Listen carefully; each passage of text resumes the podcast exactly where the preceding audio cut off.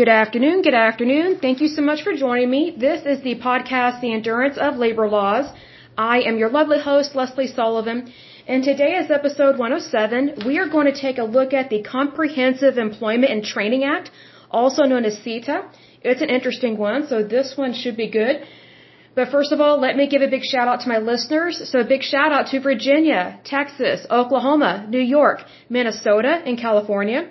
In terms of countries, the United States, Canada, and the United Kingdom.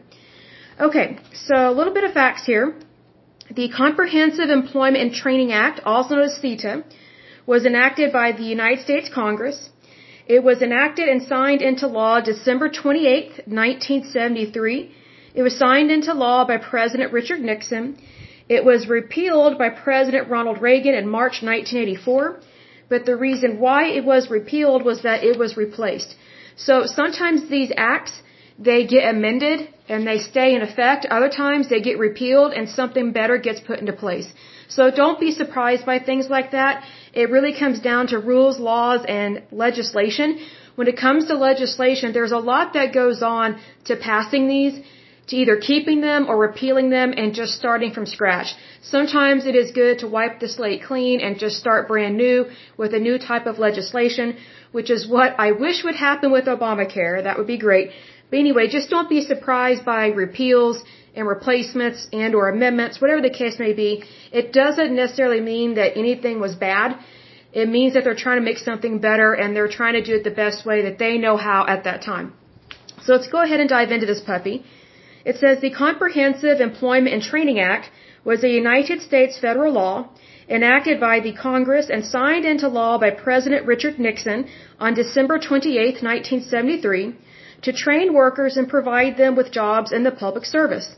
The bill was introduced as S 1559, the Job Training and Community Services Act, by Senator Gaylord Nelson, a Democrat of Wisconsin, and co-sponsored by Senator Jacob Javits, if I'm mispronouncing his name, J-A-V-I-T-S, a Republican of New York. A little bit of history. It says the program offered work to those with low incomes and the long-term unemployed as well as summer jobs to low-income high school students. Full-time jobs were provided for a period of 12 to, of 12 to 24 months in public agencies or private not-for-profit organizations. The intent was to impart a marketable skill that would allow participants to move to a unsubsidized job. It was an extension of the Works Progress Administration WPA program from the 1930s. So that's an example where you have the original program, which is the Works Progress Administration, also known as WPA. Instead of repealing that, they added to it. So there are times that they add to things, there are other times they repeal it. But in this case, they added on to the WPA program from the 1930s. It says nine years later, CETA was replaced by the Job Training Partnership Act. So that's why this was repealed was because they were replacing it with the Job Training Partnership Act.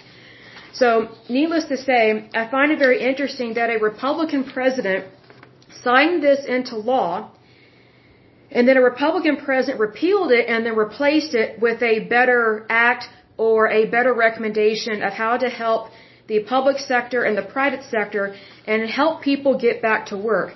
Because what you have to remember is that in the 1970s, the United States was yet again having an oil and gas crisis.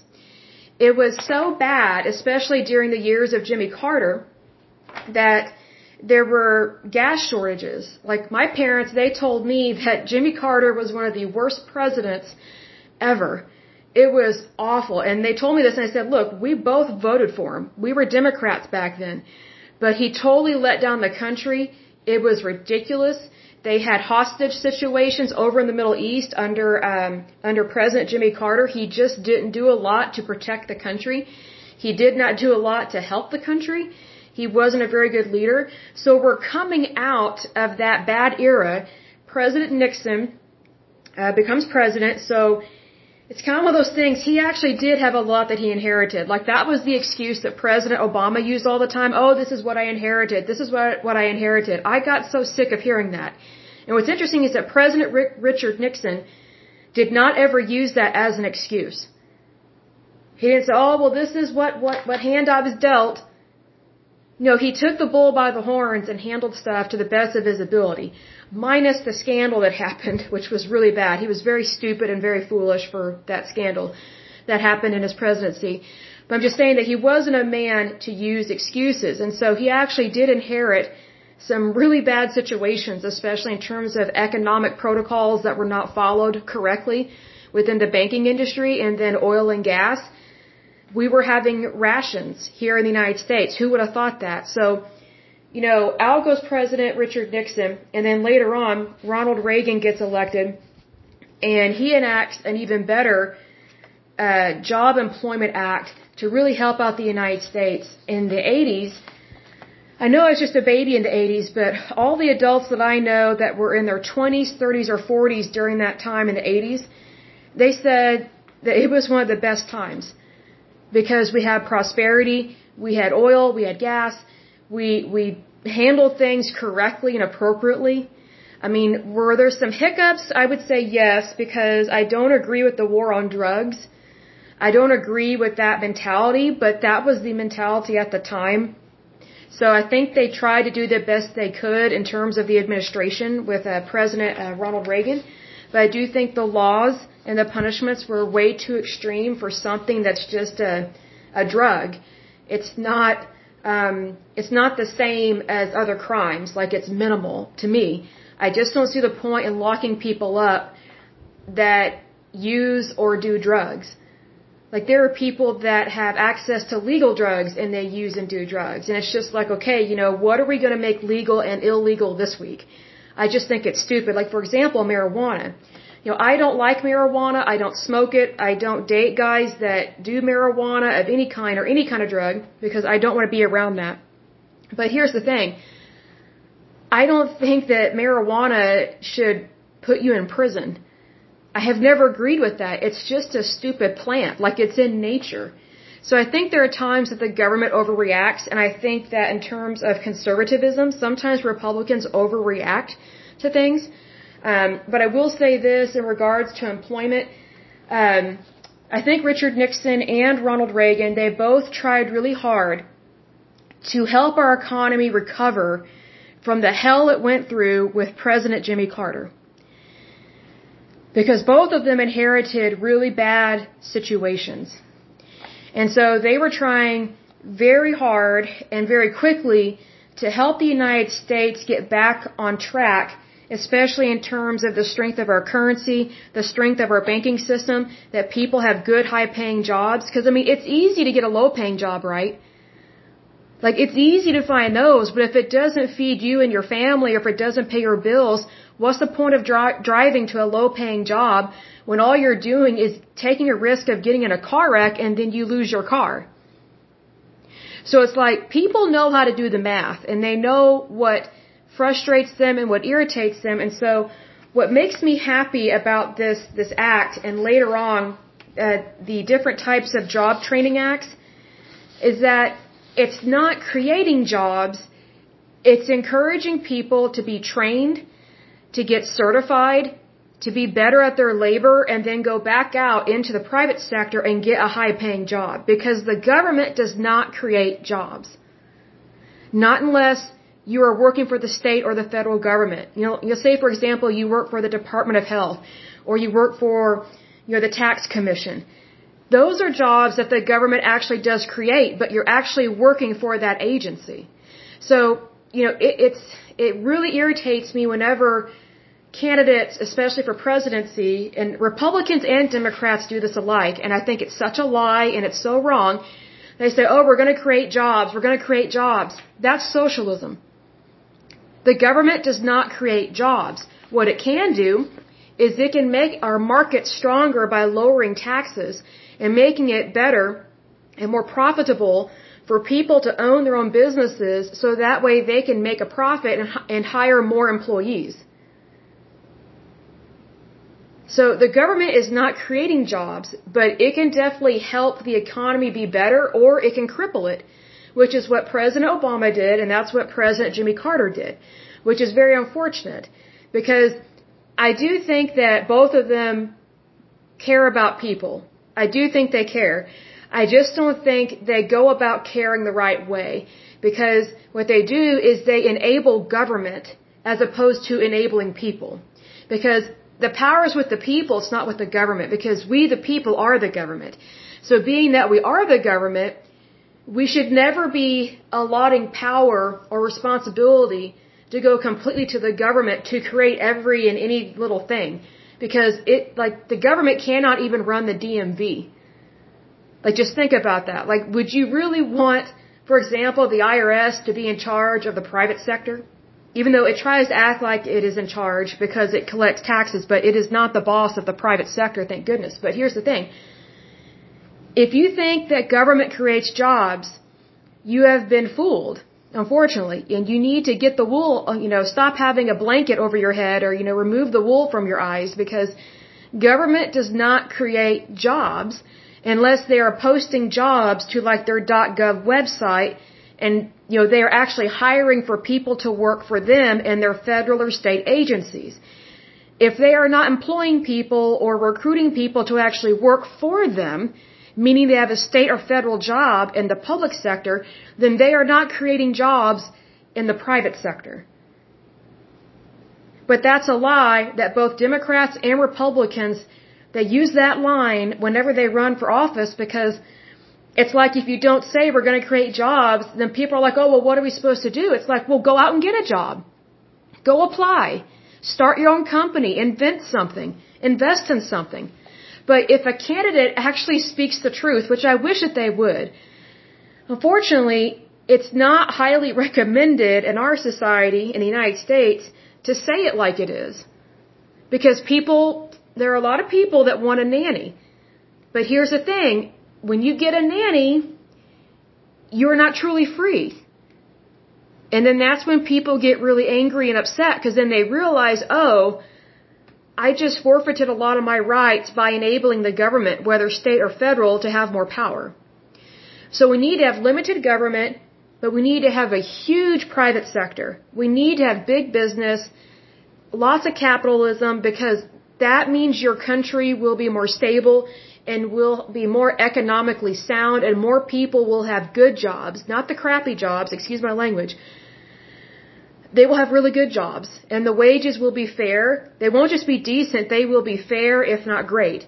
But here's the thing, if you put government in charge of wages and in charge of things like that, it's going to end up like the Soviet Union, which is where it doesn't matter what job you have over there, at least during the Soviet Union times, the government over there, they didn't think people deserved to make good money although the government officials thought they deserved to make good money, the, the, the government officials themselves, but they just thought everybody should be paid the same because they viewed everybody as a peasant.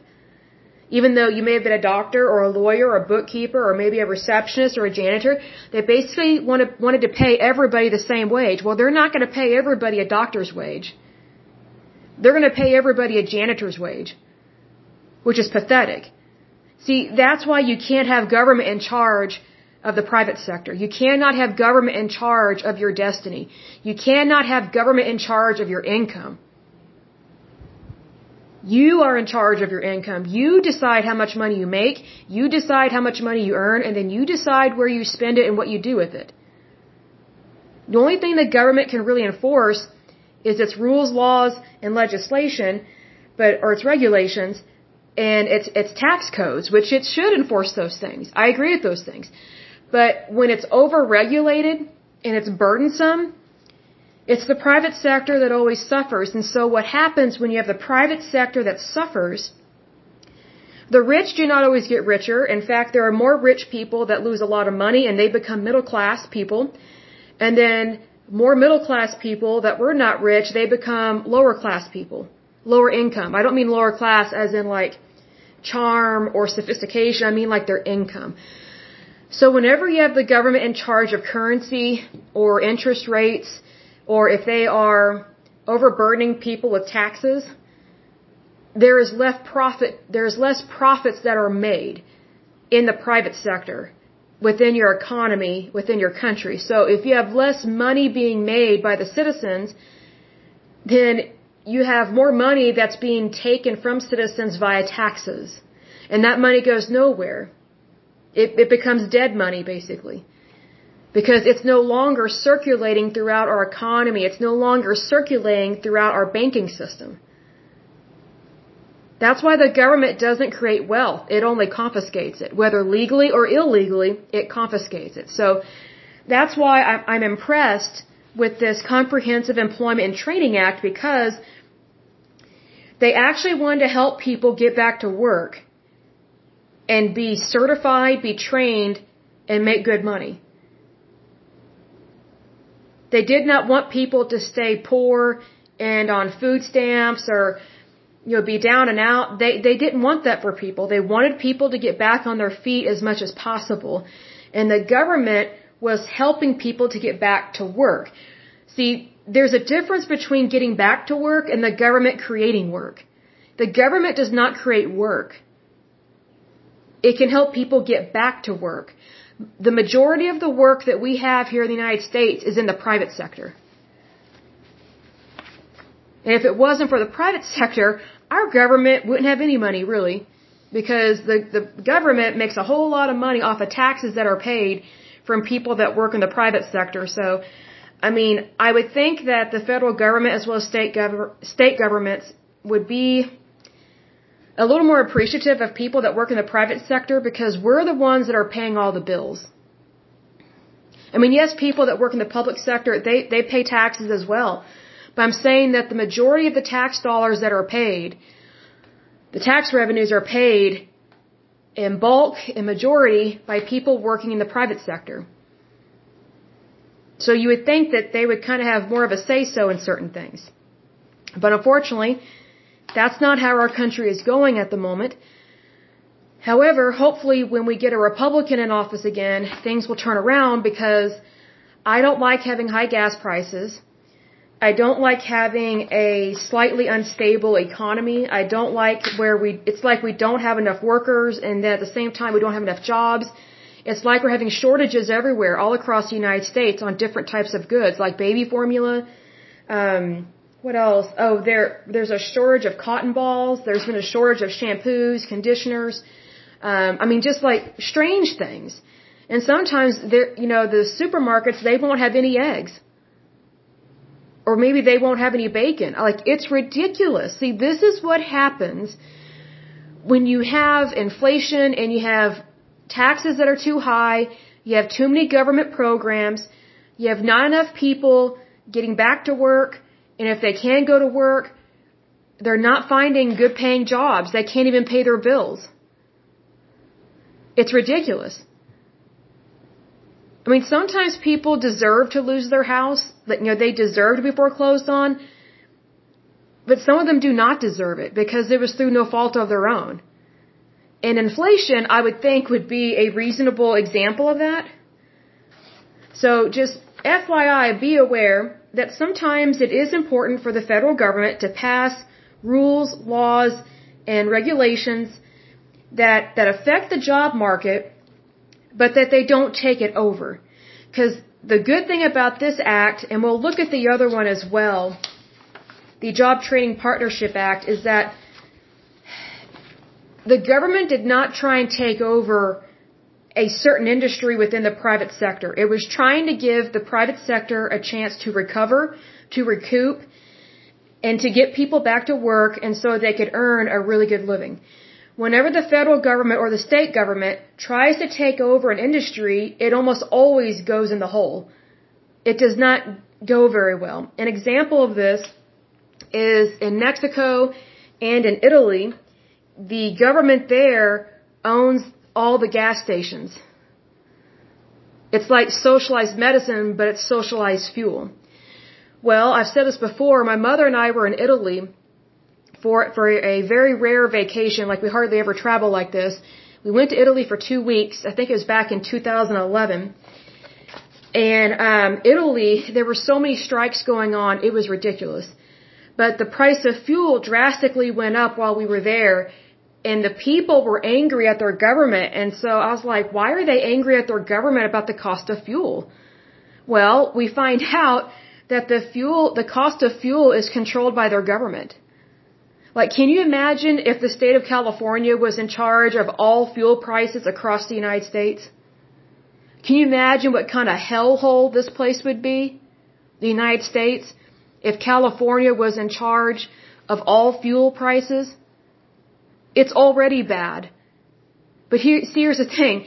Having California be in charge of fuel prices is identical to what happened over in Italy back in 2011 when their government owns all the gas stations, controls all the fuel, and if they don't want people to drive, they want to punish them for having a car, they raise the price of the fuel. Well, guess what? People still need to get to and from work. Ambulances still need to drive and go pick up people that are, you know, in a car wreck or something. And it also drove up the cost of jet fuel, which is already expensive anyway. And it's just like, wow, their government is out of control. Italy has been in debt for a long time. It's been out of control. It's been socialist for a long time. It's not just because of Mussolini. I mean, we can't blame everything on him. That wouldn't be realistic or feasible. But for some reason, the Italians keep voting in these socialists. And then they go on strike and they complain when they don't like what their government is doing. Now, isn't that stupidity? If anything, they should be striking against themselves because they're the ones that keep voting in bad people whether at a national level, a state level, or a local level. But you see, sometimes the European view is not correct. There are so many Europeans I have met over the years that they don't see anything wrong with socialism. They don't see anything wrong with fascism. Communism, they're a little weary of, but those other two, they're okay with it. They're like, oh, well, that's just how government is. I'm like, so you say that's just how government is, but then you complain about high taxes. You complain that the government um, is in control of your fuel. I mean, you, you complain about all this stuff that starts technically at a government level. So it's like if you don't like what's going on in your country, then then start voting with common sense. But unfortunately, Europeans, I don't understand why a lot of them or most of them are brainwashed. I don't get it. Because the light bulb has not come on in, a, in the majority of their people because they keep voting in really bad leaders. It's like a popularity contest. You know, like for example, Canada, they voted in that Trudeau guy, if that's how you pronounce it. He's just a stupid playboy. He doesn't care about his country. The only reason why he keeps getting voted in is because I think his father was a politician years and years and years ago. So it's one of those things, it's almost like a family business to be a, to be a politician, and I completely disagree with that because to be in office should not be a career path. It's supposed to be you're serving your country. And Trudeau has gotten in trouble for so many things over the years. And he's, I'm not impressed with him. I really am not. I, I wish there were things I liked about him, but he is not a good leader. But, but unfortunately, people in Canada stupidly still keep voting for him. It's shocking. It's just like, wow, just the amazingness of these things, right? But anyway, um, I will go ahead and end this podcast. But again, we were discussing the Comprehensive Employment and Training Act. So until next time, I pray that you guys are happy, healthy, and whole, that you have a wonderful day and a wonderful week. Thank you so much. Bye bye.